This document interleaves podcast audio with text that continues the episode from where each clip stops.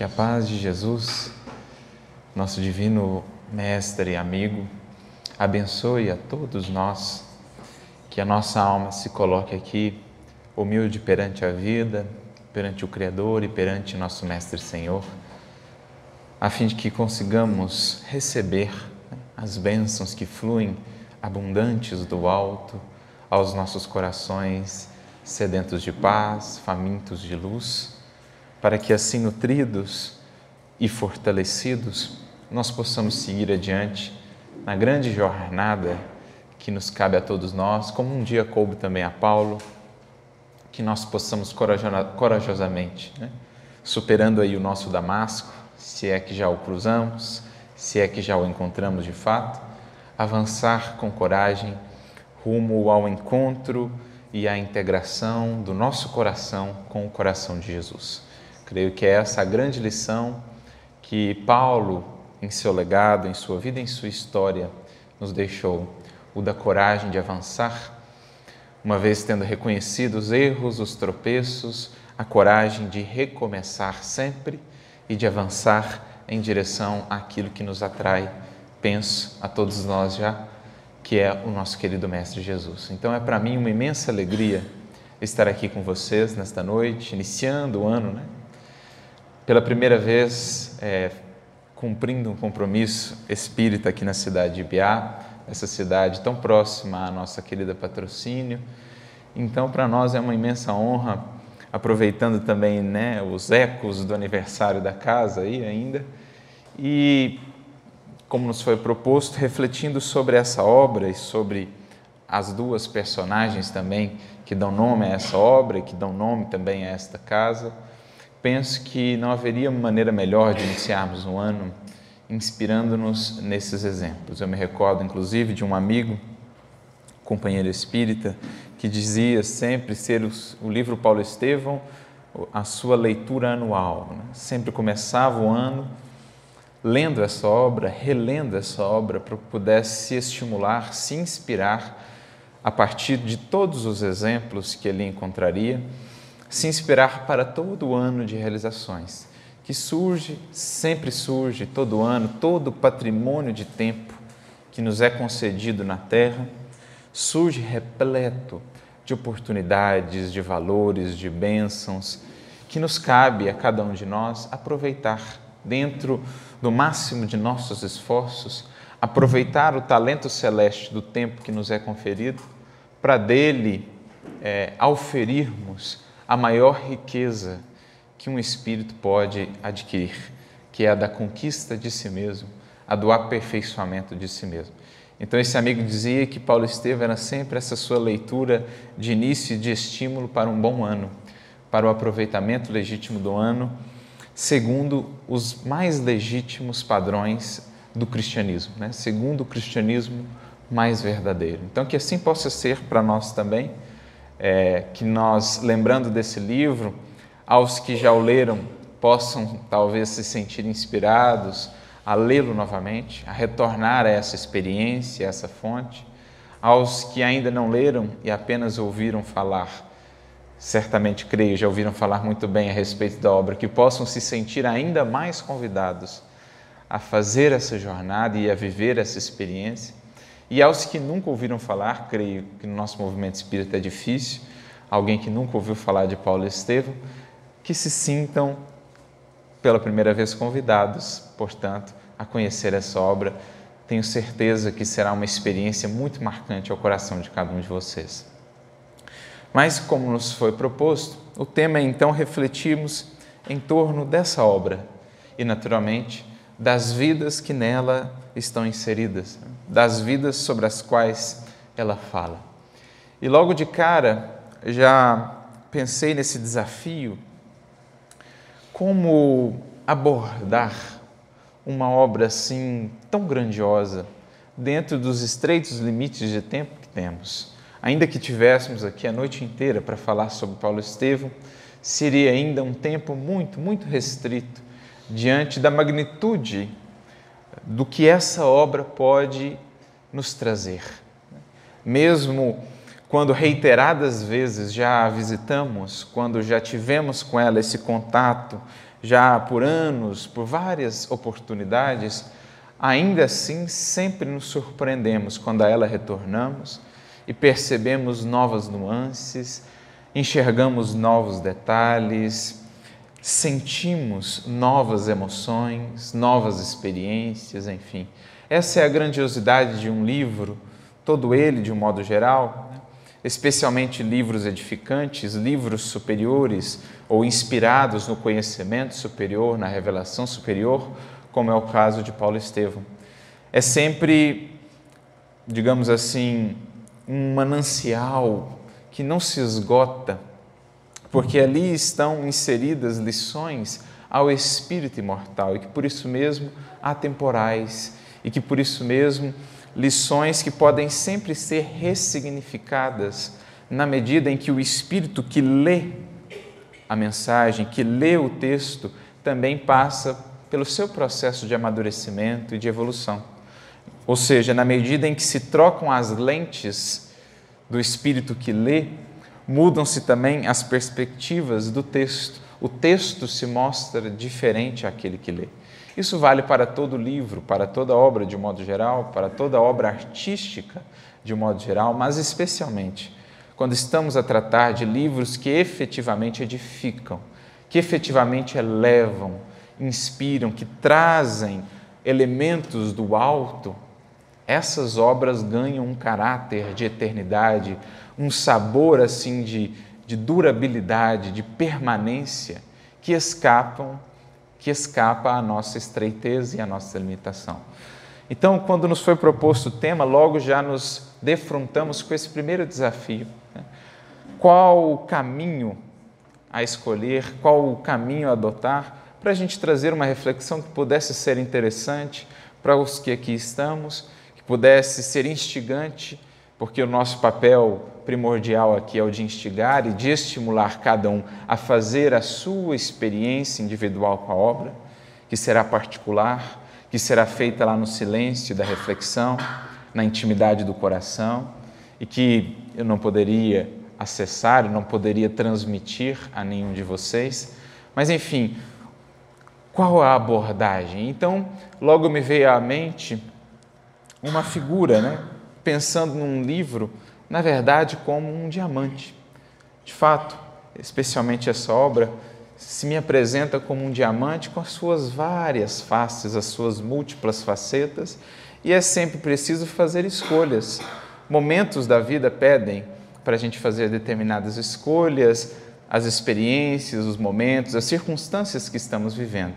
Então, escolhi abordar uma dessas facetas esperando que ela possa ser útil a todos que aqui estamos. E a faceta que optei por abordar, digamos assim, aquela que talvez pudesse dar um, sentido mais abrangente para a obra como um todo, né? pudesse envolvê-la como um todo sem penetrar muito fundo na obra em si, porque também não quero adiantar determinadas passagens, determinadas circunstâncias da obra, para não estragar, não comprometer a leitura, naquilo que é muito comum nós utilizarmos, ouvirmos a expressão atualmente, chamada spoiler, né? quando a gente traz uma informação antecipando um pouco da história e muitas vezes comprometendo o desfecho, a, a caminhada narrativa da história. Um pouco, é claro, a gente acaba tendo de revelar, se é que nos propomos a falar sobre a obra. Mas eu pensei, por que não falar um pouco da perspectiva daquele que nos trouxe a obra. E pensar um pouco qual o objetivo ou quais as justificativas, quais os intentos que o moviam quando se propôs a escrever essa obra. Então pensei em fazermos aqui uma abordagem sobre a obra Paulo Estevam a partir das lentes de Emmanuel, daquele que foi o médium do médium, porque em verdade foi esse o papel de Emmanuel na obra Paulo Estevão. Se nós tínhamos um médium no mundo aqui dos encarnados, nosso querido Chico, nós tínhamos também a contraparte no mundo espiritual, que era o nosso querido benfeitor Emmanuel, que funcionou em todo esse processo de recepção da obra como intermediário de várias fontes, que a ele é, recorreram, que a ele vieram, quando esse intento foi lançado, digamos assim, no fluido cósmico universal. Uma vez que se emite um propósito na criação divina e esse propósito alcança né, o fluido cósmico universal, uma vez que se pensa, que se concebe um desígnio e esse desígnio alcança o fluido cósmico universal, ele se espalha. E ele naturalmente vai alcançar as mentes que estão de algum modo relacionadas com aquele propósito, ou, nesse caso, com aquela história. E é ele mesmo, Emmanuel, quem vai revelar como isso se deu. Nós temos uma série de mensagens, algum, algumas informações, né, que ele mesmo nos traz, que estão em algumas mensagens do Chico, que até algum tempo eram inéditas, mensagens que foram recebidas durante o culto do Evangelho no Lar, ali junto com a família Joviano, que era a família de Neio Lúcio, né? Arthur Joviano, Romo Joviano, seu filho, e toda a família Joviano lá em Pedro Leopoldo. Romulo Joviano era o chefe do Chico na Fazenda Modelo. Família essa muito vinculada espiritualmente ao Chico, ao Eumânio, de histórias pregressas. Né? É uma família que está ali no livro 50 anos depois, que aparece em muitos momentos da caminhada do Chico e do Emmanuel. Então, uma família muito querida ao coração do Chico e ao coração do Emmanuel. E em algumas das reuniões particulares que eles faziam do Evangelho no lar, lá mesmo, muitas vezes na Fazenda Modelo, a casa dos Joviano era ali anexa à Fazenda Modelo, o Chico recebia algumas informações do mundo espiritual de caráter mais privativo naquele momento, seja de Emmanuel, seja do próprio Neo Lúcio, em que eles nos trazem algumas informações desses bastidores, da recepção da obra Paulo Estevão, do, dos, dos, acontecimentos né, durante o processo de recebimento da obra Paulo Estevão. Há até, por exemplo, uma revelação de Neo Lúcio de um seminário, digamos assim, que ocorreu no mundo espiritual, nas regiões espirituais ali próximas a Pedro Leopoldo, um seminário acerca da vida do apóstolo Paulo, acerca da sua tarefa, da obra Paulo Estevão, na qual esteve presente o próprio apóstolo Paulo. Lúcio chega a dizer que pude pela primeira vez vislumbrar, ainda que de longe, a figura grandiosa do apóstolo dos gentios. Mas esse vislumbre, ainda que de longe, já foi o suficiente para me dar a entender um pouquinho do que é a grandiosidade desse Espírito. Então, são detalhes, informações que a gente vai colhendo. Emmanuel também nos traz informações, por exemplo, do número de indivíduos que, uma vez que ele iniciou esse propósito de escrever a obra, o número de indivíduos que buscaram para darem os seus relatos, os seus testemunhos da experiência que tiveram com o apóstolo Paulo. Pessoas que ele conheceu ao longo das suas jornadas, em Colossos, em Filipos, na região da Galácia, enfim, em Éfeso, nas várias cidades pelas quais ele passou, comerciantes, pessoas simples, homens, mulheres, com quem, com os quais ele conviveu, e que sabendo então desse intento e da importância desse intento, da magnitude desse projeto espiritual, desejavam assim contribuir. Então nós temos alguns desses relatos do que foi esse, esse nascimento da obra, né? a partir da perspectiva daquele também que foi o que se propôs a ser o intermediário no mundo espiritual, do intermediário aqui no mundo material, que é o nosso querido Chico. Então, nós vamos adotar um pouco aqui a perspectiva de Emmanuel para tentar entender a obra como um todo, numa visão panorâmica. Qual a sua finalidade? Né, a que ela se destinava, a que ela se propunha, o que ela queria gerar em nosso ser, o que ela se propunha trazer para o nosso coração. E isso, naturalmente, Emmanuel vai trazer para nós, como é de costume, no prefácio da obra. O prefácio da obra tem sempre essa finalidade de trazer elementos-chave para a gente fazer uma leitura da obra, naturalmente, segundo os propósitos do autor. Claro que toda obra ela é muito maior do que o autor em si. Né? Como dizia Guimarães Rosa, como, como dizia Guimarães Rosa, grande escritor brasileiro, particularmente sou fã, ele dizia: um livro quase sempre é maior do que a gente. Eu diria que sempre um livro é maior do que aquele que o escreveu, porque quando ele se propõe a ser instrumento da criação, ele passa a captar e a sintonizar com ideias, com propostas que não são puramente dele apenas, né? com sugestões, com inspirações que transcendem as suas próprias possibilidades. Diria que todo artista, de certo modo, a sua obra em si muitas vezes transcende muito as suas próprias possibilidades, porque ela acaba sendo a conjunção de muitos fatores. Então, naturalmente que a obra Paulo Estevão, ela vai transcender em muito os objetivos que Emmanuel tinha ao escrevê-la. Mas o que ele se propôs quando se propôs a escrevê-la já nos traz alguns elementos-chave importantes para a gente fazer uma leitura interessante da obra, identificar alguns objetivos principais da obra, enfim, para a gente se nortear durante a leitura, reconhecendo sempre que um livro é uma jornada.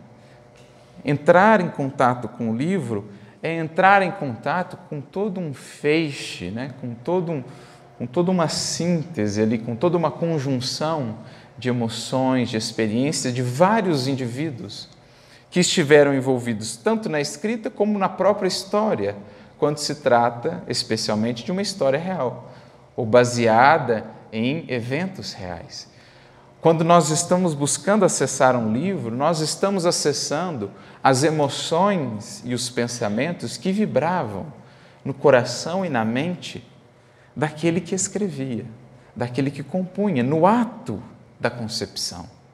Nós estamos acessando emoções, as emoções, os sentimentos, os pensamentos dos espíritos benfeitores que inspiravam, que orientavam, que tutelavam o trabalho daquele que compunha. Mais do que isso, nós estamos voltando no tempo, numa transposição mesmo, e estamos acessando experienciando as emoções, os sentimentos, os pensamentos nos corações que viveram esses dramas, que viveram esses momentos. Por isso, o livro é algo deveras poderoso, ele é, na verdade, um portal que nos leva a todo um universo de emoções e de pensamentos que pode, se nos abrirmos sinceramente à experiência da leitura, nos transformar profundamente. Se formos para a leitura de coração realmente disposto a crescer com essa experiência e a aprender, a nos inspirar com essas vidas, o que nós vamos colher em termos de luzes, de bênçãos e de estímulos é algo que nós não podemos conceber ainda mais quando falamos dos espíritos que estão envolvidos nessa história. Porque nós não estamos falando de qualquer história, nós estamos falando simplesmente da maior epopeia que a humanidade já viu. Nós estamos falando simplesmente do momento mais marcante e mais importante para a história da humanidade terrestre. Quando veio estar conosco o próprio representante do Criador na terra. Quando transfigurado ali, na figura daquele meigo, singelo rabi da Galileia, esteve conosco o Espírito cuja grandeza remonta à noite dos tempos. Na definição de Emmanuel, um espírito de tal estirpe que os mundos onde evoluiu, os sistemas onde um dia transitou lá como simples humano, como nós outros, nas suas experiências, são hoje poeira estelar. Diz Emmanuel no livro A Caminho da Luz. Sequer existem mais fisicamente os sistemas planetários onde ele evoluiu. Para termos ideia, uma ideia, um, né, um vislumbre do ser que esteve ali caminhando com aqueles pescadores, do ser que esteve ali num dos burgos mais obscuros, numa das províncias mais pequeninas do grandioso Império Romano, que juntou ali, que congregou pessoas simples, singelas, muitos deles iletrados, e com esse material e naquele contexto, sem qualquer apoio político, sem qualquer apoio financeiro, sem qualquer apoio de, um, de uma influência na terra, com esse material e com aquelas pessoas, conseguiu fermentar, conseguiu iniciar o maior processo de redenção e transformação de almas que a humanidade já viu, tem visto e seguirá vendo, a partir do Evangelho do Cristo. Então, nós não estamos falando de quaisquer personagens e de uma história como outra qualquer. Então, ao acessar essas vidas que estão aqui listadas e nos conectarmos a este livro e a tudo que ele traz oculto, nós estamos entrando, na verdade, numa jornada, nós estamos entrando num processo profundo e intenso de transformação. Se ele buscarmos de coração humilde e de coração sincero, sinceramente disposto à renovação. E essa é a definição de um livro, né? Eu gosto muito do que Emmanuel vai dizer lá no livro Pensamento e Vida, no capítulo 4, se eu não me engano, que ele trata da instrução, quando ele traz uma definição de, do que é um livro e que ele diz que um livro é um imã que estabelece um processo de telementação. Então, tele à distância, mentação, poderíamos pensar conexão mente a mente, ou pensamento a pensamento, emoção a emoção. Um livro é um imã que estabelece um processo de conexão de mentes, independentemente do espaço e do tempo. Quando lemos, nos conectamos às mentes que estão de algum modo relacionadas àquele livro, seja pelos seja as mentes que o compuseram, seja aquelas que fizeram parte da história sobre a qual ele relata. Então é essa a, a experiência, ou essa a perspectiva que a gente precisa ter quando a gente se propõe a adentrar uma obra, especialmente uma obra como essa. E como disse, escolhemos adotar essa visão mais panorâmica que Emmanuel mesmo vai nos trazer logo ao prefácio da obra, para a gente se munir aí de elementos-chave que nos poderão, que nos poderão auxiliar a acessar, digamos assim, essa perspectiva né, de crescimento e de transformação que Emmanuel gostou, intentava imprimir à obra quando escrevia ela. Né? Então, é nesse sentido que nós escolhemos fazer um estudo comentado, digamos assim, do próprio prefácio da obra, como esse grande impulsionador para, posteriormente, a leitura, né? convidando a todos a relerem ou a lerem pela primeira vez. E Emmanuel nomeia o seu prefácio breve notícia. Porque, de fato, é breve comparado ao livro, é uma breve notícia. Mas se tem uma coisa que temos aprendido ao longo já desses anos de estudo com o nosso querido benfeitor Emmanuel, nas suas obras, né, os estudos do Evangelho, é a grande capacidade desse Espírito em ser breve, sem ser pequeno, sem ser superficial, sem ser incompleto. É a capacidade de ser sucinto, mas pontual, profundo, que é a capacidade das grandes mentes, que é a capacidade daquele que realmente está comprometido em instruir, daquele que não pensa em fazer-se maior do que a obra, daquele que não pensa em fazer da obra ou do instrumento de instrução um degrau para se vangloriar, daquele que quer edificar, daquele que quer ver o outro crescer, daquele que quer se esconder por detrás do conteúdo, que é o que de fato importa. Essa é uma característica dos verdadeiros instrutores. Não precisam, digamos assim, paramentar a sua ação, seja ela escrita, seja ela na fala, porque confiam no conteúdo estão atentos ao conteúdo, estão voltados para o educando e não para si mesmos. E por isso sabem simplificar, deixar o que é essencial e abrir mão do que é desnecessário.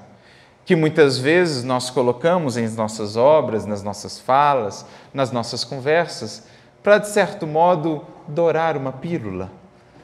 As grandes almas já abriram mão disso Por isso, geralmente, espíritos superiores, se não na totalidade dos casos, têm essa capacidade. Kardec vai dizer sobre isso, vai conversar sobre isso, por exemplo, no livro dos Médiuns, quando vai nos falar dos critérios para identificarmos a qualidade de uma comunicação espiritual, por exemplo, a capacidade que o espírito tem de ser sucinto, de ser profundo, né? ele não se prende à forma, mas antes ao fundo, a capacidade dele de falar muito sem precisar de tantas palavras, de tantas voltas, de tanta prolixidade.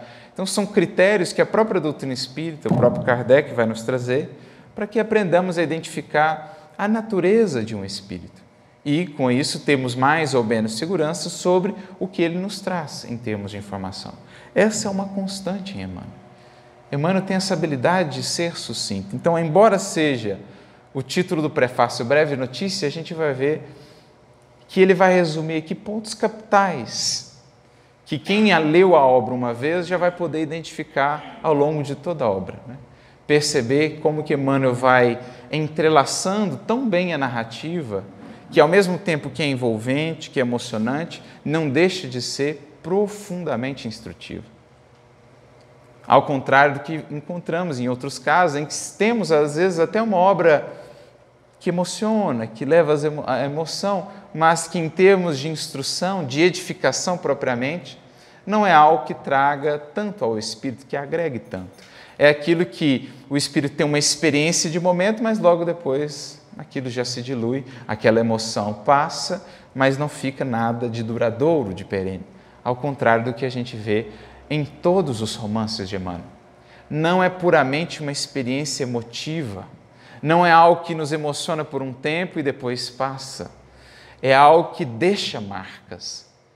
É a diferença do romance que apenas digamos assim, acalenta por um tempo e aquele que eleva, que instrui, né, que educa.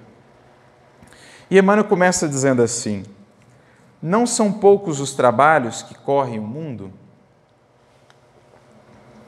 relativamente à tarefa gloriosa do apóstolo dos gentios. Olha, creio que poucas personalidades na história da humanidade tiveram as suas obras e os seus textos tão comentados como o apóstolo Paulo. Porque a importância de Paulo né, e da importância que ele teve para o cristianismo é quase que uma importância fundadora para a civilização ocidental, que, como sabemos, tem esses pilares: a filosofia grega e o referencial judaico-cristão. Esses são os pilares fundadores, juntamente com o direito romano, da civilização ocidental como nós a temos ainda hoje. O direito que vem de Roma, a filosofia que vem da Grécia e o cristianismo, o judaísmo, todo o tronco judaico-cristão, são os pilares fundadores da civilização ocidental. Então, nós não estamos falando de uma personalidade qualquer para uns para o bem, para outros para o mal, é inegável que essa personalidade teve uma importância capital para os desdobramentos e para a construção da própria civilização ocidental. Alguns dirão que ele foi fundamental no sentido de auxiliar. Outros, e a gente vai ver, Mana vai comentar, dirão que Paulo foi o grande responsável por deturpar a história do cristianismo, ou o cristianismo em si, mas, mesmo estes, não haverão de negar que a sua importância para a construção da civilização ocidental é gigantesca. Por quê? Porque foi este homem que conseguiu juntar essas três coisas. Foi este homem universal que transitava, ou que tinha, digamos assim, uma partezinha sua em cada um desses três grandes mundos de então, foi esse homem que conseguiu fazer uma determinada junção desses elementos e estabelecer ali uma base, que foi a base modeladora do desenvolvimento da civilização ocidental. Ele, que era judeu de nascimento, da tribo de Benjamim, portanto, hebreu, filho de hebreus, como ele diz nas suas cartas, com todo esse cabedal da primeira revelação, que é a base, digamos assim, espiritual de boa parte né, de nós, os ocidentais, e mesmo de muitos os orientais, porque Abraão, que é o pai da primeira revelação, vai estar na base do cristianismo como do islamismo. Nós estamos falando aí de mais de 3 bilhões de indivíduos, algo em torno disso, entre 2 e 3 bilhões de indivíduos. Então, nós estamos falando dessa primeira revelação que ele já trazia de berço, né, foi educado à luz daqueles conhecimentos e tudo mais. Então, a sua parte nesse mundo judaico-cristão, depois ele viria a acolher a mensagem da segunda revelação, do Cristo e tudo mais. Nós estamos falando de um homem que foi educado à luz da filosofia grega, que falava fluentemente o grego koiné, que era a língua universal do seu tempo, o que foi fundamental para o alcance da sua tarefa. Né? Todos os lugares em que ele pôde estar, a todos os povos que ele pôde comunicar, isso só foi possível graças a esse conhecimento que ele tinha do grego koiné, à época, que era a língua, o inglês de hoje, e foi educado à luz, portanto, também da filosofia grega, tinha essas bases da filosofia grega, e era cidadão romano. Cidadão romano, o título esse adquirido, muito provavelmente, segundo dizem os estudiosos, a partir de um processo de herança, né? uma vez que imperador romano havia conferido determinado um certo número de títulos de cidadania romana aos habitantes da cidade de Tarso por volta da década de 60 a.C., por conta de um auxílio que eles haviam prestado os da população da cidade de Tarso ao Império Romano no combate a determinados piratas ali da região do Mediterrâneo. Então, muitos indivíduos haviam recebido o título de cidadania romana, título esse que era vitalício e era transmitido de geração em geração. Então, muito provavelmente, o avô ou o pai de Paulo haviam recebido esse título e ele o havia herdado.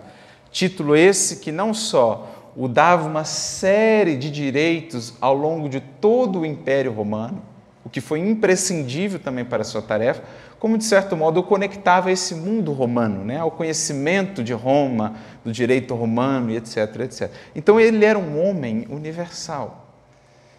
E era aquele homem que conseguiu fazer a junção desses três pilares, conseguiu, como poucos, fazer essa conexão e estabelecer assim as bases da civilização ocidental. Então, ainda que para muitos, né, para alguns estudiosos, a sua contribuição tenha sido perniciosa, ainda assim haverão de reconhecer que foi grande. Outros tantos considerarão a sua contribuição fundamental, no sentido de benéfica, e reconhecerão naturalmente que foi grandiosa a sua contribuição. Então é inegável a importância dessa personalidade para a civilização ocidental, o que levou os seus textos, a sua vida a ser tão comentada, a ser tão estudada, bem como toda a sua obra. Então, poucas personalidades, penso, já tiveram tantos livros escritos a seu respeito como a respeito de sua obra. Rios, verdadeiros rios de tintas, já foram escritos e seguem sendo escritos sobre o apóstolo Paulo e o que ele escreveu. Então, Emmanuel começa o prefácio dizendo assim: Eu sei que é uma das personalidades mais estudadas da história da humanidade por religiosos e não religiosos, que reconhecem, apesar de não serem religiosos, o papel que ele teve. Mas ele prossegue dizendo: É justo, pois, esperarmos a interrogativa. Por que mais um livro sobre Paulo de Tarso? Então, se já tem assim tanto, se foram tantos livros já escritos, por que mais um? Seria uma homenagem ao grande trabalhador do Evangelho? Ou informações mais detalhadas de sua vida. Já nos convidando a pensar, o que movia Emmanuel?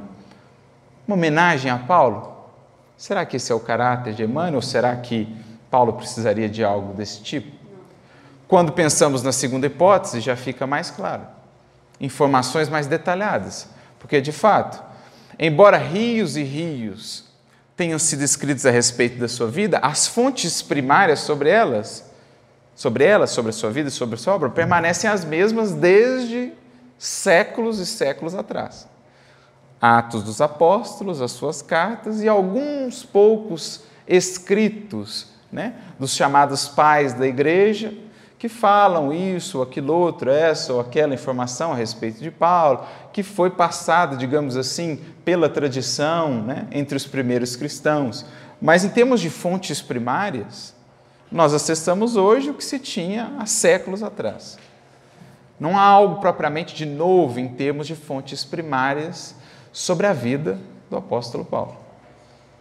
Agora, embora nós tenhamos assim uma fonte relativamente significativa acerca da sua vida, ainda assim é muito limitada nos detalhes. Então, talvez o mundo espiritual, nas bibliotecas, nos arquivos e mais do que isso, no relato pessoal daqueles que viveram naquele tempo, tenha muito a contribuir no sentido de dirimir algumas dúvidas, algumas incompreensões que surgiram acerca de determinados detalhes, determinadas passagens da vida desse apóstolo. Detalhes esses que muitas vezes foram os que tornaram a sua vida assim tão controversa. Porque Paulo é aquele tipo de personalidade, ame-o ou deixe-o. Ao longo dos séculos, ele despertou em uns simpatia tremenda e despertou em tantos outros uma antipatia tremenda. Não me refiro propriamente a nós espíritas, que pelo fato de termos essa obra, já temos uma perspectiva um pouco diferente de Paulo. Me refiro àqueles que puderam ler Paulo a partir das suas cartas e a partir de Atos dos Apóstolos. Aí dependia muito de quem lia, das lentes que eram utilizadas. Por isso ele é aquele tipo de personalidade que para uns leva-se ao extremo da simpatia, do acolhimento. Para outros é aquela figura controversa, aquela figura tomada por ríspida, por vaidosa, por dura, enfim. É uma figura controversa. Mas Emmanuel então responde: quanto à primeira hipótese de prestar uma homenagem, somos dos primeiros a reconhecer que o convertido de Damasco não necessita das nossas mesquinhas homenagens. Ora, um espírito dessa estirpe já encontrou em si a maior de todas as glórias. Ele mesmo disse na sua carta: a glória cristã é o testemunho da consciência.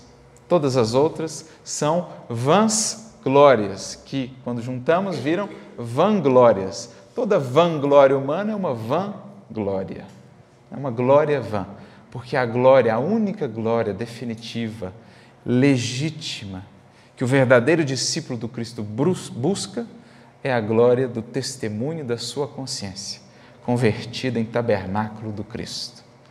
Essa ele já alcançou. Portanto, qualquer homenagem que venhamos a prestar a ele será uma vanglória.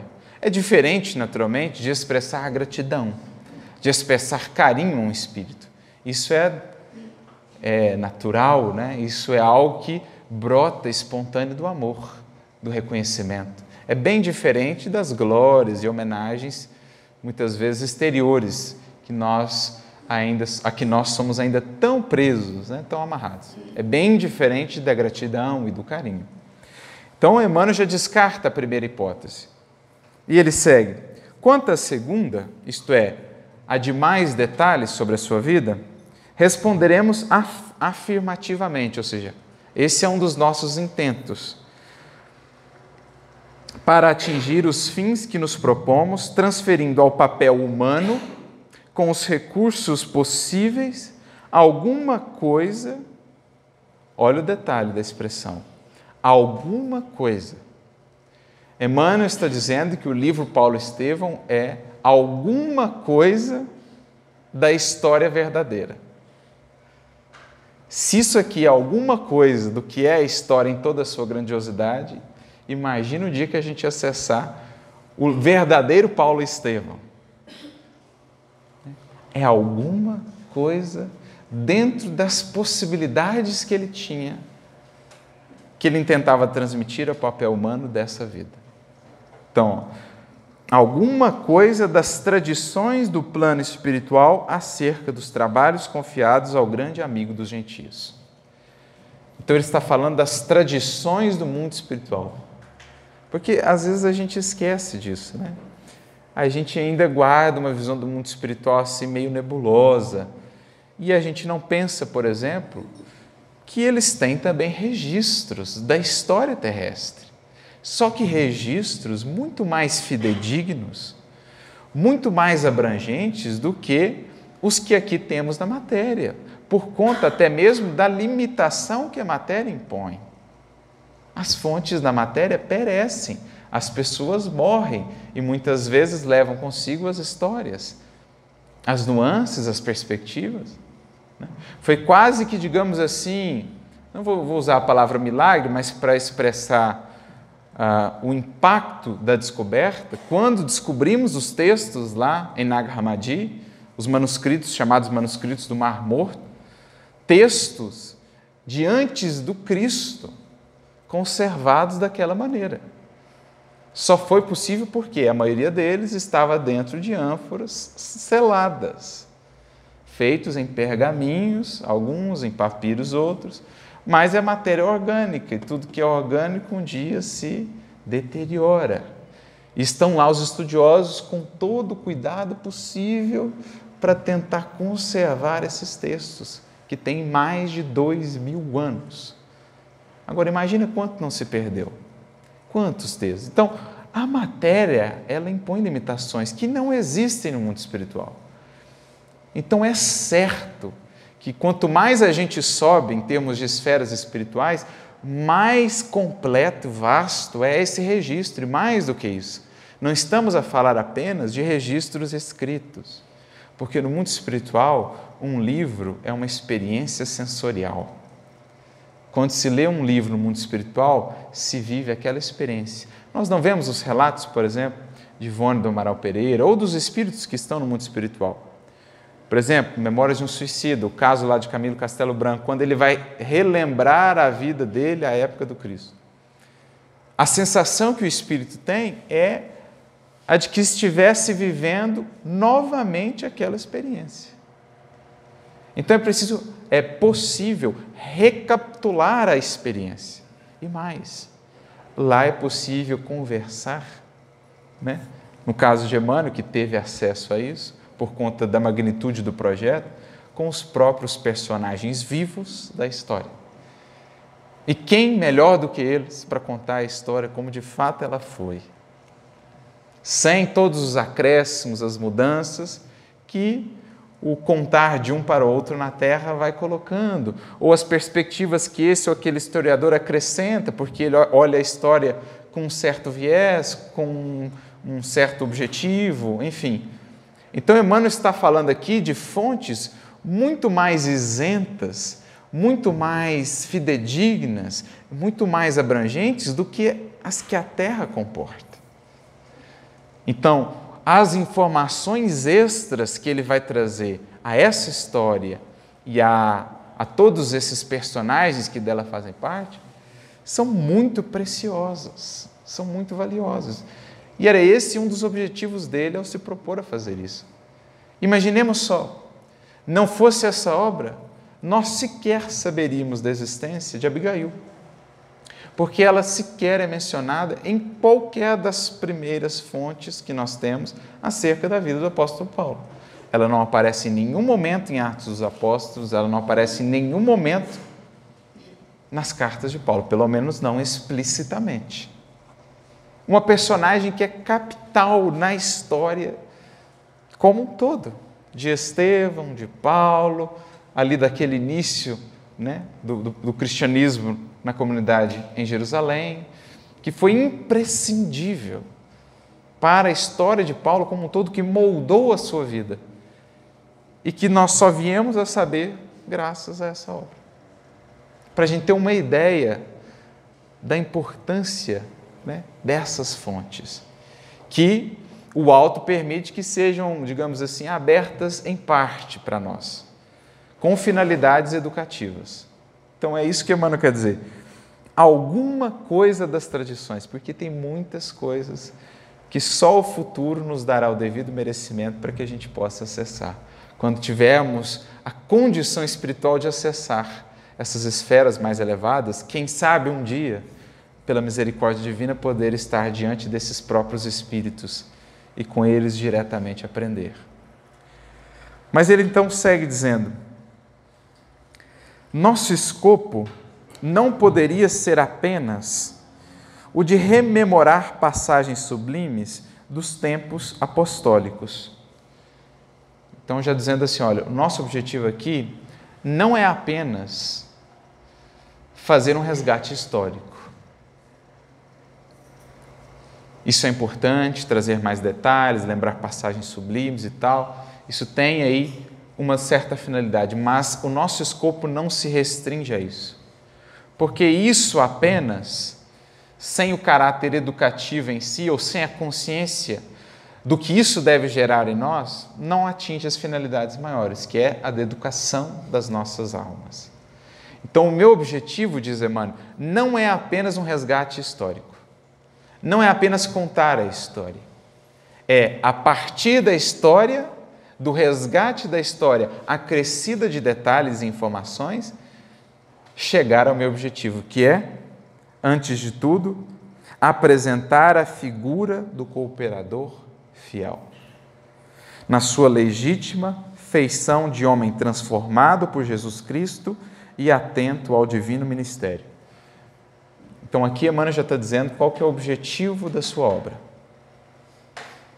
Não apenas o resgate histórico, ampliado, acrescido de detalhes, mas sim apresentar o cooperador fiel, transformado pelo Cristo e atento aos seus deveres. Em outras palavras, implicitamente, ele está dizendo assim: o meu objetivo com essa obra é fazer com que, como ele foi transformado pelo Cristo, pelo contato com Cristo, cada um possa ser inspirados por ele, também um exemplo de transformação com Jesus transformação que nos leve a ser trabalhadores fiéis e atentos aos nossos deveres com Cristo. Então, é reproduzir a transformação que ocorreu na vida do apóstolo Paulo, guardadas as devidas proporções em nossas vidas. Esse é o objetivo com que Emmanuel escreve a obra. Nos fazer trilhar jornada similar a que Paulo trilhou jornada de transformação com Jesus. Então, finalidade educativa da obra, não meramente informativa, não meramente alimento à emoção, mas sim recurso, material pedagógico de transformação. Para que cada coração que entrar em contato com essa obra, com essa história, possa sair dela mais consciente do quanto lhe cabe fazer e se transformar com Cristo. Esse é o objetivo que Emmanuel delineia logo ao início da obra. Então, para aquele que se propõe a ler a obra, ao longo de toda ela e, sobretudo, ao final, repensar como eu saio dessa obra. Percorrida essa jornada, quem é o eu que sai na outra ponta do livro? O que esse livro deixou em mim, mais do que que eu tirei dele. O que esse livro fez em mim. Essa deveria ser a pergunta nossa diante de todo o texto. Percebendo o livro como esse ser vivo, né? diria o grande padre Antônio Vieira, intitulado por Fernando Pessoa, Imperador da Língua Portuguesa, um homem de uma inspiração sublime para escrever sobre o Evangelho. Ele dizia mais ou menos isso, né? Que o livro é um cego que vê, um mudo que fala, um surdo que ouve e um morto que está vivo. Isso é um livro. É o conselheiro, é um amigo com a quem a gente entra em contato. Fim dessa conversa com o livro. Quem é o novo modo, meu novo modo de ser? Quem sou eu? Então, essa é a finalidade, esse é o objetivo dele. Produzir trabalhadores mais atentos e mais fiéis ao Cristo. Esclarecemos ainda que não é nosso propósito levantar apenas uma biografia romanceada. O mundo está repleto dessas fichas educativas, com referência aos seus vultos mais notáveis.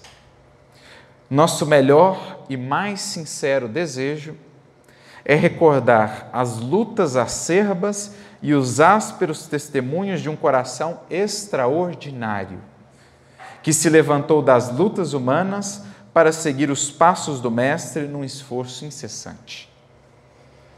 Aqui ele já começa a mostrar-se Emmanuel como ele é. Porque quando a gente vai ganhando intimidade com Emmanuel, conhecendo o seu modo de ser e de escrever, a gente vai percebendo que Emmanuel tem essa particularidade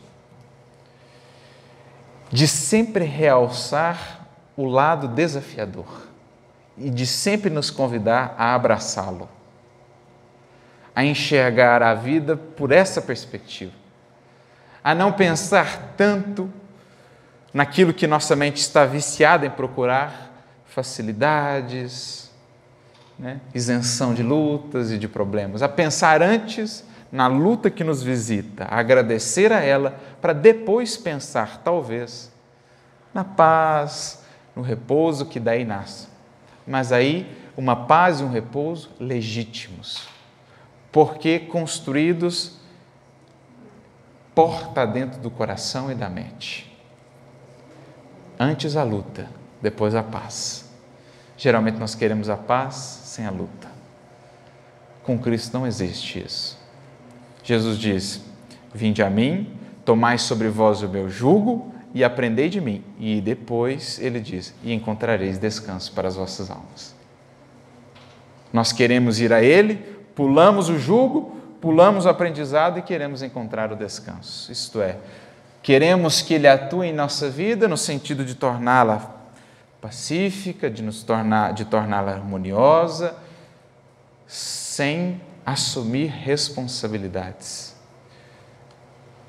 Especialmente a maior de todas elas, a de nos conduzirmos, a de sermos os gerentes, os condutores da nossa vida e do nosso destino. Por isso, Jesus deixa muito claro em todos os convites que faz: quem quiser vir após mim, tome a sua cruz e me siga. Vinde a mim, todos os que estáis cansados e sobrecarregados, tomai sobre vós o meu jugo e aprendei de mim, e encontrareis descanso. Então, Jesus sempre antepõe ao retorno da paz, da tranquilidade, da harmonia, ele antepõe o esforço, a disciplina, a luta. Como a realçar a parte que nos cabe na obra que somos nós mesmos. Por isso, Emmanuel diz: o nosso papel, o nosso desejo aqui é mostrar as lutas desse homem. Não o Paulo santificado lá do final, o Paulo espírito harmonizado que hoje admiramos, aplaudimos e nos encantamos com a sua vida, mas mostrar o processo para o qual muitas vezes fechamos os olhos. Quantos de nós não olhamos o Chico naquela doçura, naquela brandura e pulamos as horas incontáveis de trabalho com cansaço, com crítica, com pedrada, com lágrima, com dor, para ser aquele exemplo de doçura, de ternura, no qual a gente podia ver um pouco mais claro o reflexo do Cristo. Assim, geralmente, nós fizemos ao longo dos séculos com os grandes nomes do cristianismo. Pulamos o processo para olhar o final, o ser santificado, sem vê-lo antes e sem vê-lo durante. Então, Emmanuel, na obra, vai nos convidar a caminhar lado a lado com esse homem, para ver aos poucos como a química do Cristo, a química do Evangelho, vai convertendo ali cascalho em diamante, o carvão em diamante, né? na pressão do tempo e do esforço. Porque é assim que a própria natureza faz. Da pedra ou do diamante bruto, sob a pressão intensa ao longo do tempo, ao longo do esforço da paciência, vai se extraindo o diamante. É a mesma coisa. Né? Carvão e diamante, mesma coisa. Acrescida aí a pressão e o tempo. Então, assim é o Espírito. Então, Emmanuel, com a obra, vai mostrar melhor o processo, que Atos dos Apóstolos nos mostra de certo modo, mas não com toda a profundidade emocional, com todas as nuances e os detalhes do que foi o que esse homem vivenciou. E essa é a maior riqueza, penso, do livro Paulo Estevão. Nos mostrar o que é caminhar com Cristo. Desconstruir para nós as várias ilusões que criamos acerca do que é nos filiarmos nas fileiras de Jesus. Mostrar que é preciso abraçar a cruz, que sem ela não há ascensão. Por isso ele diz, trazendo a primeira justificativa para a obra. Ele vai dar duas justificativas. O objetivo ele já delineou. Ele quer que ao final do livro tenha-se ali um indivíduo mais consciente e mais disposto a ser fiel ao Cristo. Agora ele vai trazer as justificativas. A primeira delas, as igrejas amornecidas da atualidade e os falsos desejos dos crentes nos diversos setores do cristianismo justificam as nossas intenções. Olha o impacto dessa frase de Emmanuel. As igrejas amornecidas da atualidade e os falsos desejos dos crentes. Emmanuel está dizendo que a nossa experiência cristã, por séculos, tem estado morna. E ele não lista uma em específico, ele diz as igrejas. Como a dizer, né, todas aquelas, inclusive a doutrina espírita, todas aquelas que se vinculam ao Cristo, de um modo geral, com as louváveis exceções em todos os tempos, têm adotado uma postura amornecida, de mornidão, que em sentido espiritual é a pior condição. Me recordo, inclusive, da frase que está lá no Apocalipse, capítulo 3, versículo 16. O próprio Cristo, né, falando através de João, que atuava como que um médium no livro do Apocalipse, ele diz assim: Não és morno, perdão, não és quente nem frio, porque és morno, e ele usa uma expressão forte, né? Te vomitarei da minha boca. É uma linguagem metafórica, naturalmente, simbólica, mas que no fundo quer nos dizer que o morno muitas vezes é das piores condições para o espírito, porque é aquela condição onde a vontade, as forças, as potências da alma estão adormecidas. Porque às vezes aquele que está lá no outro extremo do mal, da perversidade, ele está lá com tanta potência, com tanta garra, com tanta força, que no despertar dele, ele dá aquelas guinadas espirituais e é aquele espírito que avança. Poucas encarnações ele já está um espírito que.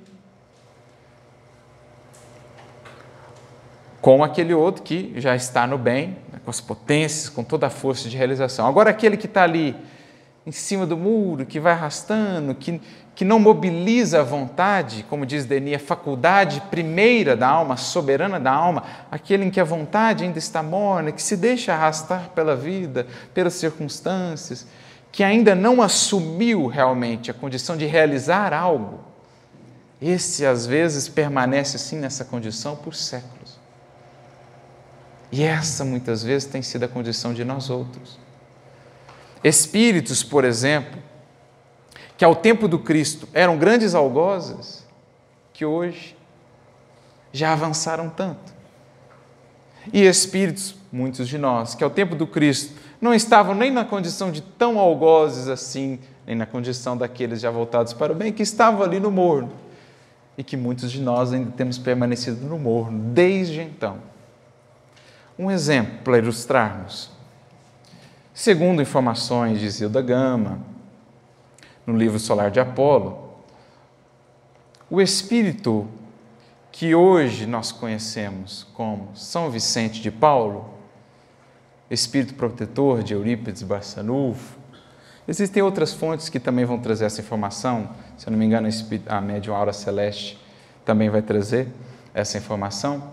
Mas, enfim, o espírito que hoje conhecemos como São Vicente de Paulo, aquele que é conhecido como né, um, um apóstolo da caridade, um espírito extremamente amoroso, que iniciou uma das obras de caridade mais vastas do mundo inteiro, a ordem que fundou a Ordem dos Vicentinos, é hoje uma das que estende ainda de maneira mais vasta essa sua teia de apoio, de amparo à velhice, à infância, enfim.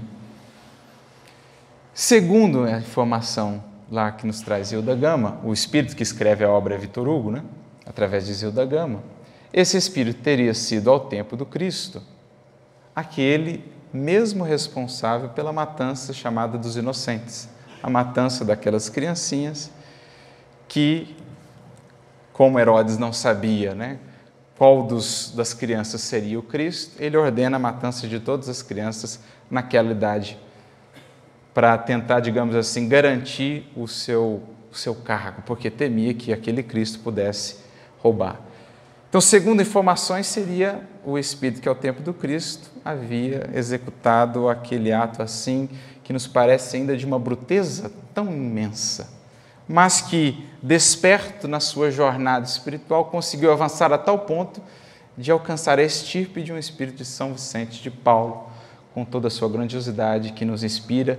Ele que foi, né, como disse, benfeitor espiritual de Eurípides Barçanufo, para a gente ter uma ideia de um espírito que nos parecia ainda afundado nas sombras, mas que já tinha ali potências realizadoras que, quando mudou para o bem, conseguiu avançar tanto. Ao passo que outros espíritos, talvez muitos de nós, estávamos naquela condição daquela multidão que acompanhava o Cristo, que viu o Cristo, nem assim, nem lá, nem cá, e aqui estamos muitos de nós ainda hoje, talvez, naquela condição de não abraçarmos de fato o convite que Jesus nos fez. Então é isso que ele está dizendo. As igrejas amornecidas. A grande maioria de nós cristãos ainda conservamos essa relação com Cristo ou com o cristianismo puramente exterior. Frequento, mas não abraço.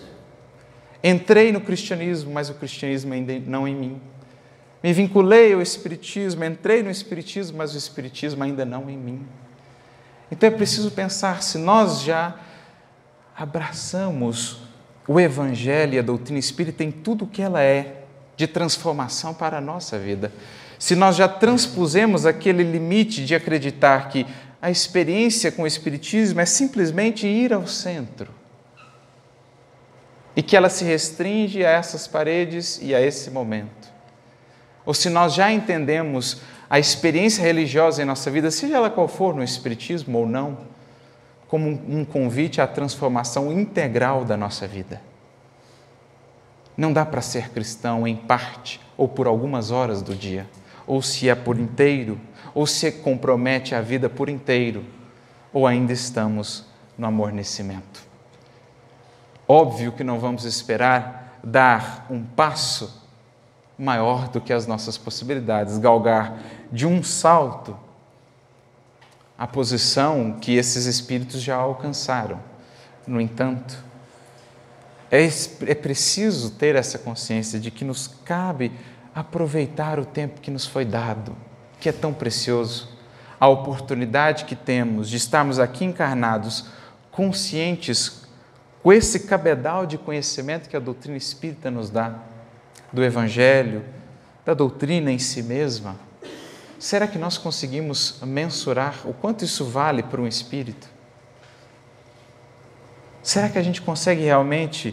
Creio que aqui da matéria é difícil imaginar isso, mas façamos esse exercício, nos coloquemos em espírito, no mundo espiritual, a pensar em todas as lutas para voltar à matéria, encarnar, passar pela infância, enfim, recompor-se ali, vincular-se ao corpo novamente, aprender o alfabeto de novo, desenvolver, passar por tudo que a gente já passou.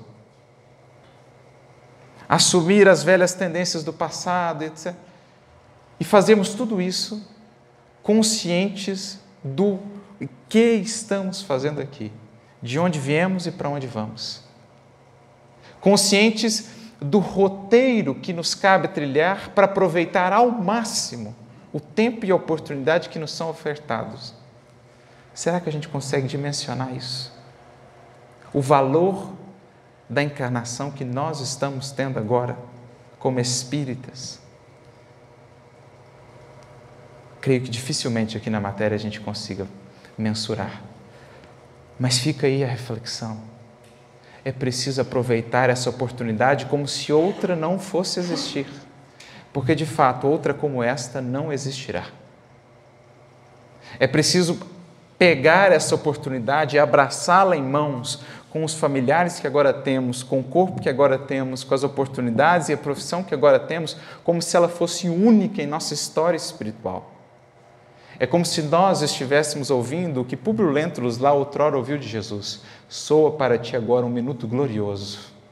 Se souberes aproveitar esta oportunidade para que ela seja doravante em tua vida um cântico de hosanas ao Senhor, um cântico de testemunho de fidelidade ao Cristo e à oportunidade que Ele está te dando. Porque, como essa, não existiu até agora em nossos caminhos, nem existirá. Com esse conhecimento, com essa noção do que é a vida e do que estamos fazendo aqui, não existirá. Então é preciso aproveitar.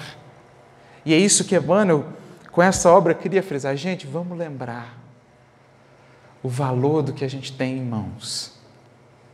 Vamos deixar esses falsos desejos, porque geralmente quais são os nossos desejos quando buscamos o Cristo? Que Ele mude essa ou aquela outra pessoa, que Ele nos isente dessa ou daquela outra luta. Mas quantos de nós nos aproximamos do Cristo dizendo assim: Senhor, traga-me experiências mais desafiadoras Senhor, eu estou disposto, me coloco aqui de joelhos, quero aprender, envie-me as experiências mais desafiadoras. Quão raros não são os espíritos que voltam ao mundo espiritual tendo feito mais do que 10, 20% do que se propuseram. Quão raros são aqueles que são completistas, quão raros são aqueles que voltam tendo ido além do que se propuseram a fazer. Quantos são aqueles que dizem: Não, eu vou aproveitar, vou abraçar, quero ir além. E quando a espiritualidade identifica corações como esse, confere as experiências. Porque são corações que entenderam o valor incalculável do que tem em mãos. Então, quantos de nós se aproxima de Jesus com esse desejo, não de receber, mas o de dar alguma coisa? Senhor, estou aqui te pedindo, eu quero doar o meu tempo, me auxilie a fazê-lo. Senhor, eu estou aqui te pedindo, eu quero ser mais útil com os meus recursos financeiros, me auxilia, me auxilia a fazê-lo. Senhor, eu estou aqui querendo te dar um pouco da minha saúde, me auxilia a aplicá-la. Quantos de nós faz uma prece assim a Jesus? Então é preciso renovar a perspectiva. Nós buscamos ao Cristo como Quinto Varro ouviu de Apio no livro Ave Cristo, logo ao início da obra. Quinto Varro aproxima-se de Apocovino, que era já um cristão reconhecido pela sua, pela sua sabedoria, pelo, pela sua vida, era um ancião respeitadíssimo. E ele, Quinto Varro, comenta sobre os problemas que ele vivia, né, as dificuldades. E Apocovino ouve tudo aquilo com serenidade, com paciência, mas ao final ele diz assim: Quinto Varro, meu amigo, meu irmão, você buscou Cristo para que ele te sirva ou para que você o sirva?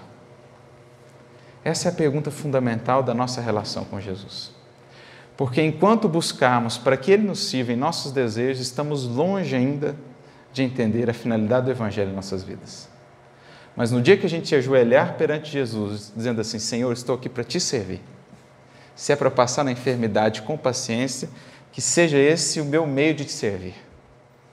Para mostrar resignação, renúncia, que seja esse o meu meio de servir se é para perder tudo que tenho financeiramente, e se é esse meu meio de servir, mostrando paciência e serenidade, que seja feita a sua vontade, Senhor. Se é para um familiar meu muito amado partir e eu ter que vivenciar essa experiência, que seja esse meu meio de te servir. Essa é a mudança de perspectiva. Então, Emmanuel diz assim: em toda parte há tendências à ociosidade do espírito e manifestações de menor esforço. Toda parte, o anseio de fazer pouco, fazer menos, para mais ganhar. Muitos discípulos disputam as prerrogativas de Estado. É tão atual. Quando o caminho errado que o cristianismo tomou foi justamente juntar-se, aliar-se ao Estado, nós queremos novamente misturar as coisas e juntar a religião ao Estado, fazer do Estado um instrumento da religião ou o oposto. Quando a César o que é de César e a Deus o que é de Deus. Naturalmente, que o cristianismo em nossas vidas vai modificá-la, a nossa vida e a nossa atuação por completo em todas as esferas. Seja na atuação na política, seja na atuação no trabalho profissional, seja onde ele for. Mas daí a querer fazer do cristianismo ou da religião um degrau para prerrogativas de Estado, há uma distância imensa. E foi o grande tropeço da história do cristianismo. Então, muitos buscam as prerrogativas de Estado, enquanto outros, distanciados voluntariamente do trabalho justo, suplicam a proteção sobrenatural do céu. Templos e devotos entregam-se gostosamente, olha a palavra que Emmanuel coloca, gostosamente, às situações acomodatícias, preferindo as dominações e regalos de ordem material. Ou seja, Emmanuel quer, digamos assim, fincar em nossa consciência, em nosso coração, essa que deve ser uma, uma perspectiva assim, muito clara para todos nós, sobretudo espíritas, que nós não viemos aqui para ficar que as bases da nossa vida feliz com Cristo não estão nem estarão na terra. Que o cristianismo não nos visita ou não está em nossa vida para prerrogativas materiais ou para prosperidade material. Que nós não somos convidados, enquanto discípulos do Cristo, a vencer no mundo, mas a vencer o mundo. Alguns poderão até vencer no mundo, mas essa não é a finalidade de Jesus em nossas vidas. Nós não viemos para ficar. A nossa vida não é aqui. Nós não somos daqui. E nós insistimos em ficar raízes tão profundas aqui, às coisas daqui, e sofremos quando somos convidados a desfazê-las. Os seres que amamos não são daqui e não permanecerão aqui conosco nem nós. Como o próprio Paulo dizia nas suas cartas, não somos cidadãos daqui, nem aqui temos morada permanente, estamos de passagem, porque a nossa cidadania é celeste. É essa cidadania que buscamos. Dela buscamos nos tornar dignos e estamos aqui para fazer isso. Então, buscar prerrogativas e facilidades aqui com Cristo é atuar na contramão, é colocar a matéria acima do espírito, quando o espiritismo e cristianismo é culto ao espírito acima da matéria, sem menosprezar a experiência material e tudo que nela recebemos. Mas são perspectivas de vida que não se coadunam que não se harmonizam. Então, essa é a primeira justificativa de Emmanuel. Ao lembrar essas vidas de tanta luta e de tanto esforço, ele quer mostrar gente: olha, é preciso recuperar esse espírito ou aquela consciência que vibrava neles, da certeza de, diante de um circo, não temerem nem vacilarem, porque sabiam que dali não eram, que haveriam de passar como o próprio Mestre passou, e seguir em busca da verdadeira vida. Observando esse panorama sentimental, é útil recordarmos a figura inesquecível do apóstolo generoso.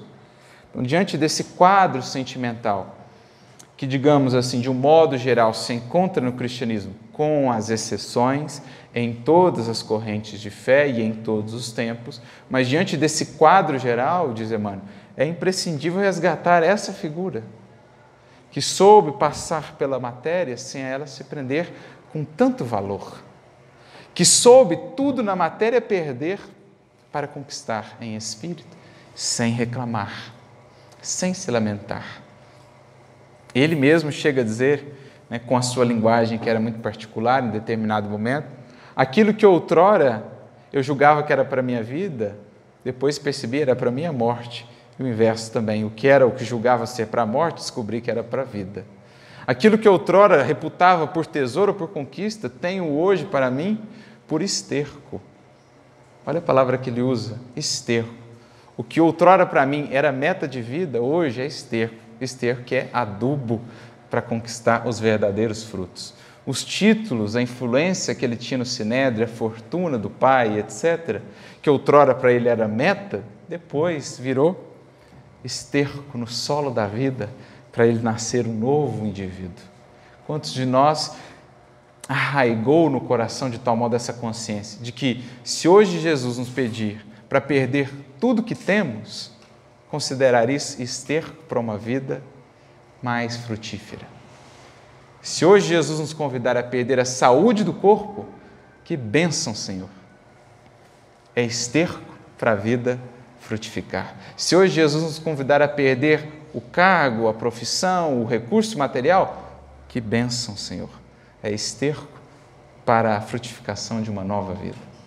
Essa consciência que vibrava naquele coração e que nos cabe paulatinamente desenvolver. Por isso ele segue. Muitos comentaram a vida de Paulo, mas quando não lhe atribuíram certos títulos de favor gratuitos do céu, apresentaram-no como um fanático de coração ressequido. Como eu falei, é uma figura controversa. Alguns viram nele um privilegiado, um favorecido, afinal de contas, foi visitado pessoalmente por Jesus, né? recebeu ali favores gratuitos do céu. Outros viam nele um fanático ressequido.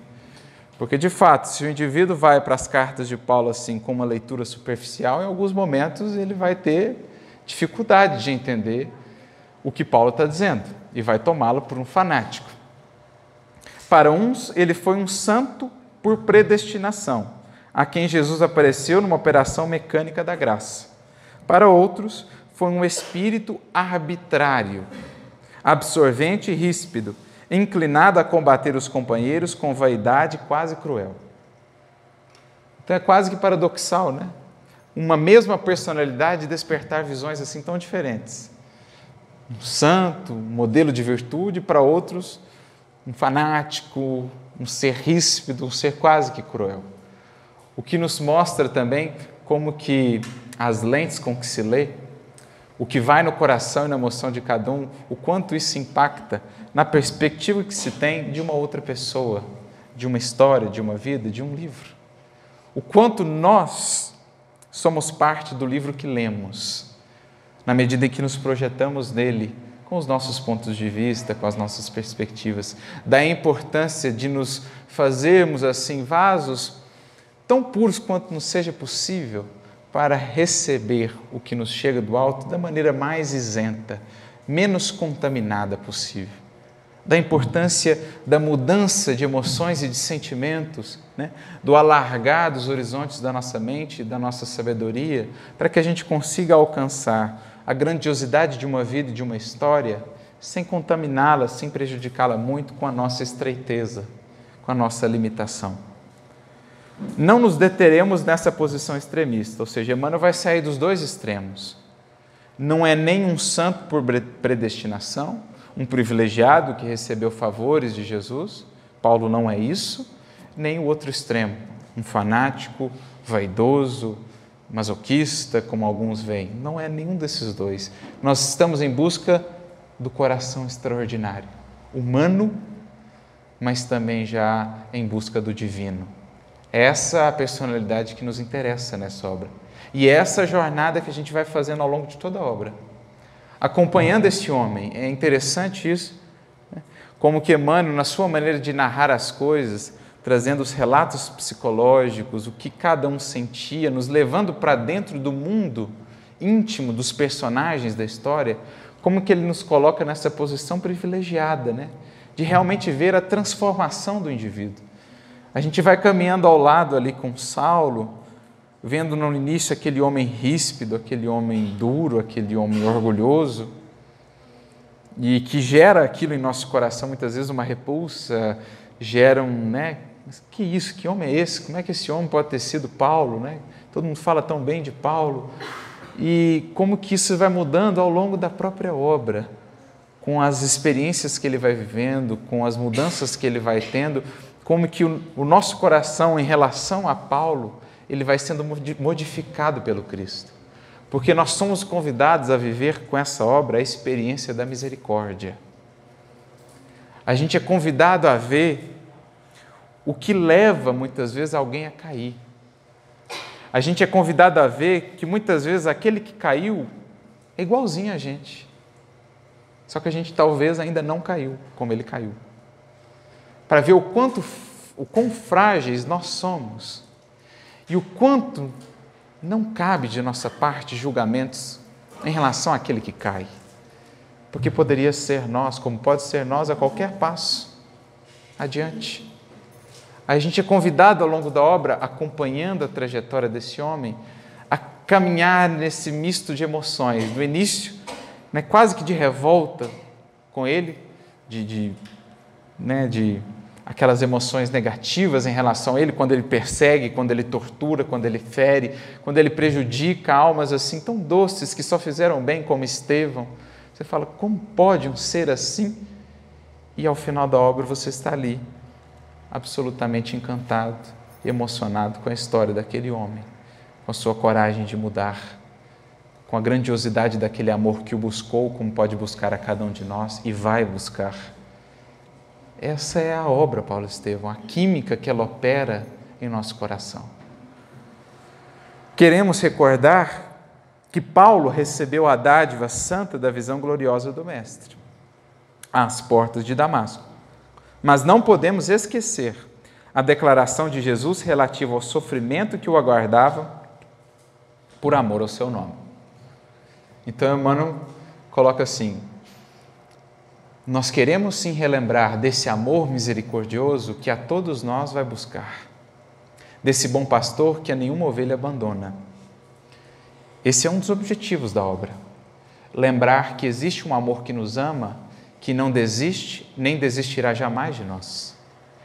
Mas um outro objetivo da obra é também lembrar o quanto esse amor que nos ama disse àquele que resgatou, o quanto lhe cabia de esforço e de trabalho na parte que lhe cabia por se regenerar. Então, lembrar sim da misericórdia, mas lembrar também da justiça. Lembrar sim de que sempre há a possibilidade de recomeçar, mas lembrar também de que esse recomeço depende de nós. Lembrar sim que há um amor que nunca desiste de nós, mas lembrar também que esse amor pouco ou nada pode fazer por nós se nós desistirmos de nós. Então, essas duas coisas se balanceiam na obra. Para que a gente não fique naquela expectativa de que também o Cristo tudo haverá de fazer por nós, eximindo-nos da parte que nos cabe. Certo é que o inovidável tecelão trazia o seu ministério divino. Paulo tinha a sua tarefa. Quem duvida disso?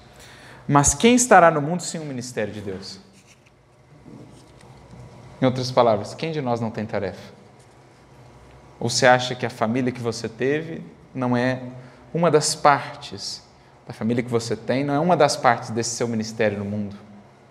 A profissão que você tem, o convite que você tem a partir do conhecimento superior recebido, as imperfeições que você já identificou em você, se elas não são parte desse ministério que te cabe.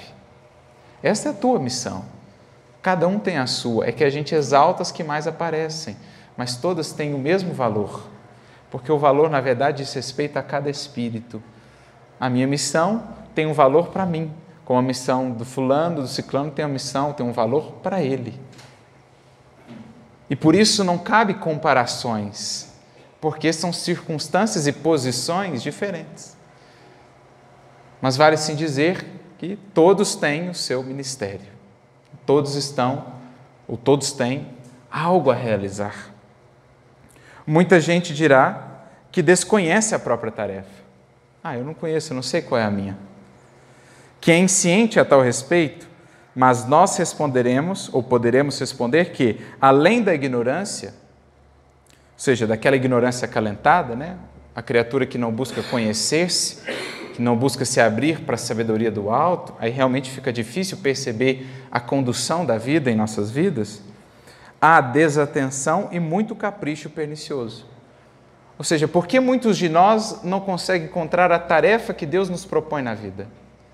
Emmanuel está dizendo, com o seu toque de professor assim mais enérgico, característica sua, porque muitas vezes há de nossa parte desatenção, invigilância, não estamos atentos, vamos vivendo a vida sem vigilância, sem atentar para o que acontece, sem buscar ler nos parágrafos das circunstâncias a própria descrição do que o alto nos propõe. Então há desatenção e capricho pernicioso, porque muitos de nós não identificam a tarefa que a vida propõe, porque não é a tarefa que gostaríamos. Então, como não é o que gostaríamos de fazer, gente, ah, então não é essa. Mas às vezes ela está ali, gritando diante dos nossos olhos, geralmente vivendo conosco debaixo do mesmo teto.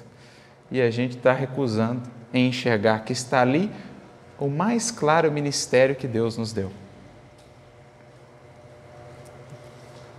Os mais exigentes advertirão que Paulo recebeu um apelo direto. Ah, mas Paulo viu direto. Eu não vi direto. Jesus não apareceu para mim. Ora, como não apareceu? Quando você leu o livro Paulo Estevão, o que aconteceu? Quando ele aparece para Paulo, ele aparece para você também. Quando você vem à casa espírita, o que, que acontece aqui? Senão um reiterado convite do Mestre a tomarmos os caminhos que ele nos propõe. E é o que Emmanuel diz. Os mais exigentes advertirão que Paulo recebeu um apelo direto, mas, na verdade, todos os homens menos rudes têm a sua convocação pessoal ao serviço do Cristo. Todos nós, a partir do momento em que entramos em contato minimamente com a mensagem do Mestre, já fomos convocados. A primeira das tarefas e a mais importante das obras, das contribuições que podemos dar a Jesus e a sua obra na terra, a da nossa transformação. Essa convocação já foi feita e dela ninguém tem dúvida. Precisa alguma outra? Às vezes em outra. Um ou outro trabalho específico somos convidados a fazer, mas a vida nos traz na forma das circunstâncias. Há aqueles que querem ver, há aqueles que deixaram os caprichos perniciosos, há aqueles que estão atentos, que estão em busca, e há aqueles que buscam se conhecer. A esses, os parágrafos da lei, os parágrafos das orientações do alto, os caracteres divinos se fazem claros. E a vida conduz. A vida conduz. Por isso ele prossegue: As formas podem variar, mas a essência do apelo é sempre a mesma. O convite ao ministério chega às vezes de maneira sutil, inesperadamente. A maioria, porém, resiste ao chamado generoso do Senhor. Ora, Jesus não é um mestre de violências. E se a figura de Paulo avulta muito mais aos nossos olhos, é que ele ouviu, negou-se a si mesmo, arrependeu-se, tomou a cruz e seguiu Cristo até o fim das suas tarefas materiais. Entre perseguições, enfermidades, apodos, zombarias, desilusões, deserções, pedradas, açoites e encarceramentos, Paulo de Tarso foi um homem intrépido e sincero, caminhando entre as sombras do mundo ao encontro do Mestre que se fizera ouvir nas encruzilhadas da sua vida. Foi muito mais do que um predestinado, foi um realizador que trabalhou diariamente para a luz. Então, reduzir a experiência ou a vida de Paulo a um favor do Cristo, a um privilegiado, é ainda um movimento que muitas vezes fazemos para nos mantermos na posição em que temos estado, justificando pela ausência de convites mais diretos a nossa mornidão. Mas qualquer um que sinceramente no coração e com humildade faça uma releitura da sua vida e das circunstâncias da vida, certamente verá claro, nítido, o convite, o chamado. Que se não chegou assim ainda tão claro, certamente haverá de chegar. Mas o mais fundamental já visitou a nossa alma, que é o chamado à nossa transformação. O Mestre chama o Paulo da sua esfera de claridades imortais Paulo tateia na treva das experiências humanas e responde: Senhor, o que queres que eu faça? Entre ele e Jesus havia um abismo que o apóstolo soube transpor em decênios de luta redentora e constante. Demonstrá-lo para o exame de quanto nos compete em trabalho próprio a fim de ir ao encontro de Jesus é o nosso objetivo. Então, essa obra, Paulo Estevão, ela é a obra do encontro entre duas esferas, a esfera do Cristo e a esfera humana. Encontro esse que se opera todos os dias na terra. É a misericórdia do alto que chega aos nossos dramas humanos, nos convidando a subir, nos convidando a despertar, nos convidando a nos colocar nesta postura da alma que entendeu a finalidade da passagem pela vida. Não tanto a de atender o que gostaríamos, mas sim o que precisamos e viemos fazer. Essa é a postura da alma que diz: Senhor, não mais faça o que eu quero fazer, atenda-me nisso ou naquilo outro. Senhor, o que queres que eu faça? Essa alma que se colocou humilde, aberta, fértil perante a vida e a fecundação do alto. Quando assim se dá, esse encontro das duas esferas é sempre abundante, produz muitos frutos. Quando se encontra na esfera humana um coração fértil e aberto, no Senhor que queres que eu faça, ou na, na forma de Ananias de dizer: Eis-me aqui, Senhor, quando se encontra um coração assim, a fecundação que sempre vem do alto e nunca falta, sempre o resultado disso é uma vida repleta de frutos que transforma a sua como as vidas no seu entorno. Quantos exemplos não temos disso? O próprio Chico, uma alma que se colocou diante de Emmanuel eu quero ajudar, eu quero servir a espiritualidade superior. As três condições são precisas. Pois bem, eu estou disposto a atender as três. Qual a primeira? Disciplina. A segunda, disciplina. A terceira, disciplina. É a alma que dizia assim: o que eu tenho que fazer? Estou aqui. Essa alma recebeu o influxo do alto. O resultado aí está: 400 livros que seguem transformando vidas de uma maneira que nós não podemos mensurar. Nós não sabemos o quanto cada minuto de psicografia que aquele homem gastou, que se configuraram ao longo de seus, sei lá, 70 anos de mediunidade, horas e horas intermináveis psicografando, datilografando, dialogando com os espíritos, nós não sabemos o quanto cada minuto desse converteu converteu sem luzes para quantas vidas? Quanto? Para a gente ter uma ideia do que é quando a esfera do Cristo encontra na esfera humana um coração fértil. Essa é a história de Paulo. Mas Emmanuel prossegue apresentando agora a segunda justificativa, para encaminharmos já para o encerramento. Outra finalidade desse esforço humilde, esforço humilde, a obra Paulo Estevão, uma obra com essa magnitude, não só em termos de conteúdo espiritual, mas até mesmo de conteúdo artístico, literário, é um esforço humilde. É reconhecer que o apóstolo não poderia chegar a essa possibilidade em ação isolada no mundo. Ou seja, Embora o livro chame Paulo Estevão, não tem Paulo, não tem Estevão, sem Abigail, Jochedeb, Gamaliel, Ananias, Barnabé e todas as outras histórias que a essa se conjugam. Portanto, é uma obra que vai falar de solidariedade ou de conexão. E no mundo de indiferença, quanta diferença isso não faz? Porque nós vivemos, até mesmo no seio do cristianismo, uma era de indiferença. Cada um vai no seu grupo, cada um faz a sua tarefa, não nos conhecemos, não temos contatos para além do centro, não temos vínculos ou laços para além do centro. E assim vamos tornando a nossa experiência espiritual mais uma da rotina diária, uma que nos mantém ali, embora juntos uns dos outros, absolutamente desconectados uns dos outros. Como tem sido a experiência muitas vezes em nossos próprios lares, sob um mesmo teto, mas tão distantes. Tão distantes. É uma era de multidões. A Terra nunca teve tantos indivíduos, mas é a era da solidão.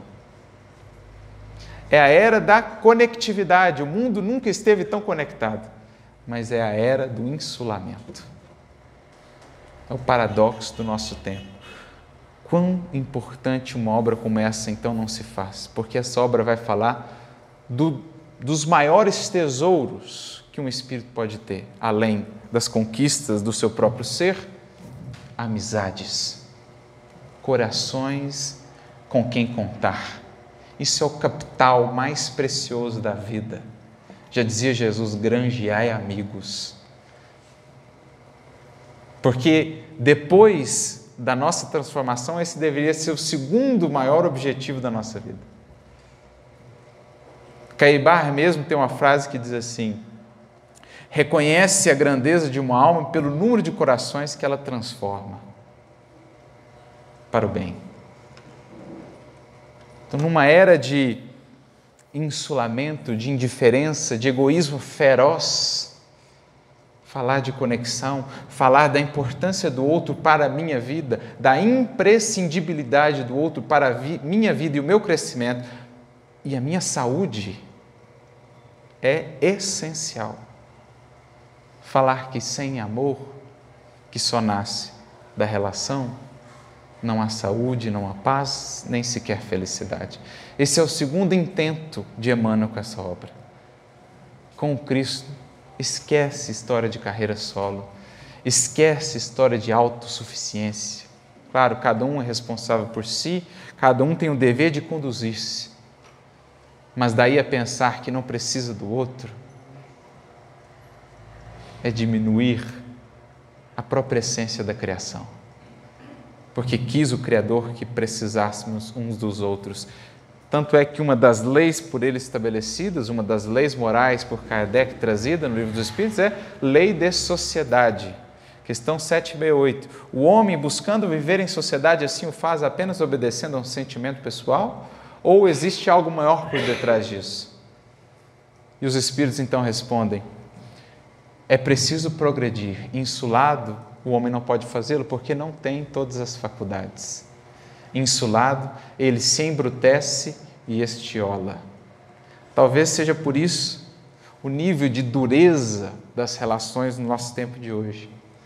Porque insulados que estamos uns dos outros, embora juntos nos mesmos espaços, estamos embrutecidos, estamos duros de tanta indiferença. Porque não queremos abraçar a coragem do amor e do amar. Porque abraçar o amor, é preciso muita coragem para fazê-lo, é abraçar esse convite constante à mudança, a reconstruirmos-nos, a abrirmos mão dos velhos atavismos, dos velhos hábitos que nos têm predido por séculos. É um salto quase que no incerto. E isso não queremos fazer, por isso fugimos de amar.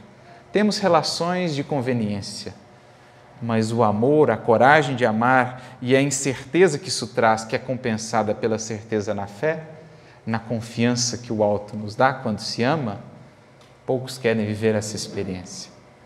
Mas essa é a proposta. Por isso, Emmanuel diz: sem Estevão, não teríamos Paulo de Tarso.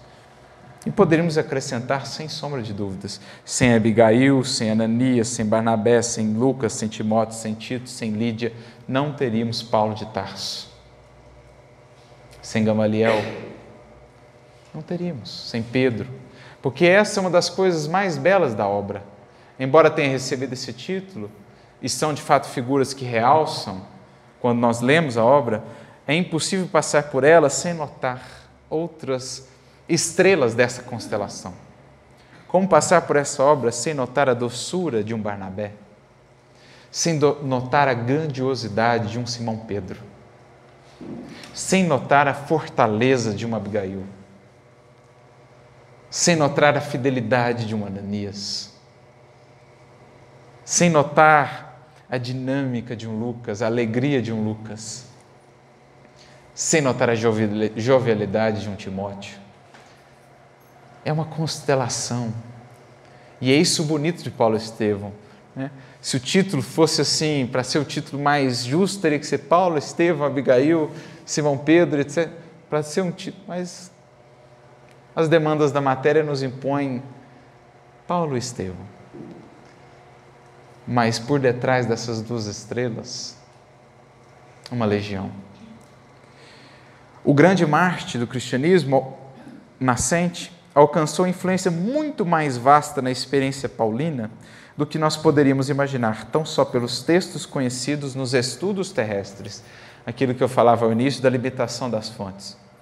Porque, pelo que nós lemos em Paulo Estevão, ou melhor, em Atos dos Apóstolos, a relação de Paulo e Estevão se restringe ali àquela questão do julgamento. Não dá para saber o quão grande foi a influência de Estevão na vida de Paulo ou na personalidade de Paulo. Pelo que nós lemos em Atos, nós temos um, um relance assim. Né? Agora, quando a gente vê a obra, e quando a gente vê o quanto as maiores transformações que ele foi vivendo depois, ele reputava todas elas, ou depositava todas elas, como que no altar da vida, dizendo assim, em gratidão a Estevão, a gente vai vendo o alcance que esse homem, essa figura teve na vida dele. Né, quando ele está prestes a, a ser apedrejado na cidade de Listra, quase chega a morrer, ele diz: é, agora chegou a minha hora, que eu possa dar aqui o mesmo testemunho que Estevão deu, né, que eu possa ser digno da grandiosidade daquele homem cuja vida me transformou. E ao longo de vários momentos a gente vai vendo ele sempre relembrando-se de Estevão. Quando vai para a casa do caminho, pede para ficar na cama dele. Para Pedro, poderia, se possível, ficar no mesmo lugar que ele ficou, né, para relembrar aquela figura. E em todo momento ele lembrando de Estevão, de Estevão. A vida de ambos está entrelaçada com misteriosa beleza. Eu, eu ia falar uma coisa agora, mas eu ia dar um belo de um spoiler do final. Mas vocês vão entender esse entrelaçado de misteriosa beleza quando chegarem ao final da obra. Aos que já chegaram, entenderam né, como que Jesus quis entrelaçar a vida dessas duas personalidades ali, no início do cristianismo, para colocar um marco né, entre o primeiro verdugo e o primeiro mártir. A contribuição de Estevão e de outras personagens dessa história real vem confirmar a necessidade e a universalidade da lei de cooperação. E para verificar a amplitude desse conceito, recordemos que Jesus, cuja misericórdia e poder abrangiam tudo, procurou a companhia de doze auxiliares a fim de empreender a renovação do mundo. Aliás, sem a cooperação não poderia existir amor, e o amor é a força de Deus que equilibra o universo. Só há amor quando há coração mais coração, o coração mais corações. Quando não há isso, não há amor. Sem amor, não há equilíbrio, não há base, não há vida, não há eternidade. Eis a segunda finalidade de Emmanuel, justificativa para a obra. A primeira, resgatar para nós o verdadeiro espírito cristão. Renúncia, sacrifício, esforço, fidelidade, comprometimento. A segunda, relembrar a importância da cooperação, do amor, do darmos a mão, de entendermos que o outro é para nós o que é, a planta, o que é para a planta, o solo, o adubo, a água, o sol. Sem isso, nós, enquanto plantas, não florescemos. Sem o adubo que o outro é para mim, sem o sol que o outro é para mim, sem a água que o outro é para mim, não há elementos que me permitam crescer, florescer e frutificar. Por isso vivemos juntos, especialmente no núcleo redentor chamado lar. Sem o que o outro representa para mim, tão pouco conseguirei equacionar as minhas equações e dúvidas internas. Porque o Criador assim quis fazer. Deu as respostas que buscamos, não a nós outros diretamente. Ele as entrega a nós através daqueles que conosco convivem. As pecinhas para montarmos o nosso quebra-cabeça não estão todas conosco estão com aqueles que Ele colocou ao nosso lado. E sem recorrermos a eles, não chegaremos a fechar o quebra-cabeça. E é por isso que Emmanuel então conclui o seu prefácio: desde já, vejo críticos consultando textos e combinando versículos para trazerem à tona os erros do nosso tentame singelo. O que aconteceu sempre e continuará acontecendo. Aos bem-intencionados, agradecemos sinceramente, ou seja, aqueles que querem de fato contribuir, por conhecer a nossa expressão de criatura falível, declarando que este livro modesto foi grafado por um espírito para os que vivam em espírito. Então não é destinado a corpos, não é destinado ao Arthur, não é destinado à Flávia, é destinado ao espírito que agora se chama Arthur, ao espírito que agora se chama Flávia, é destinado ao ser em jornada. Aos que leem a obra assim, certamente haverão de identificar muita coisa com o que crescer e aprender. E pouca coisa ou nada, né, para se realçar ali como imperfeição. E ao pedantismo dogmático ou literário, ou seja, ao, aos vaidosos de todos os tempos, recorremos ao próprio Evangelho para repetir que, se a letra mata, o Espírito vivifica. Oferecendo, pois, este humilde trabalho aos nossos irmãos da terra, formulamos votos para que o exemplo do grande convertido se faça mais claro em nossos corações, a fim de que cada discípulo possa entender quanto lhe compete trabalhar e sofrer por amor a Jesus Cristo. Que assim possa ser para cada um de nós, que possamos, a partir dessa obra, entender o quanto nos cabe trabalhar e sofrer por amor a Jesus Cristo. Muita luz e muita paz a todos.